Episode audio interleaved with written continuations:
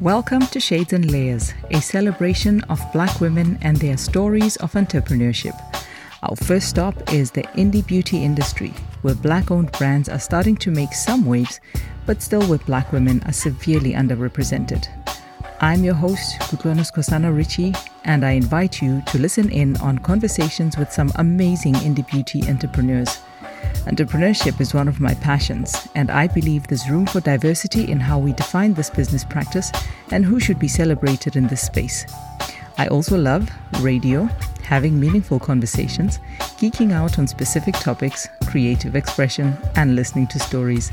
I hope you will see yourself reflected in some of the conversations here on Shades and Layers, and that you will have as much fun listening in as I had while putting these stories together. Shades and Layers, celebrating black women and their stories. Available now.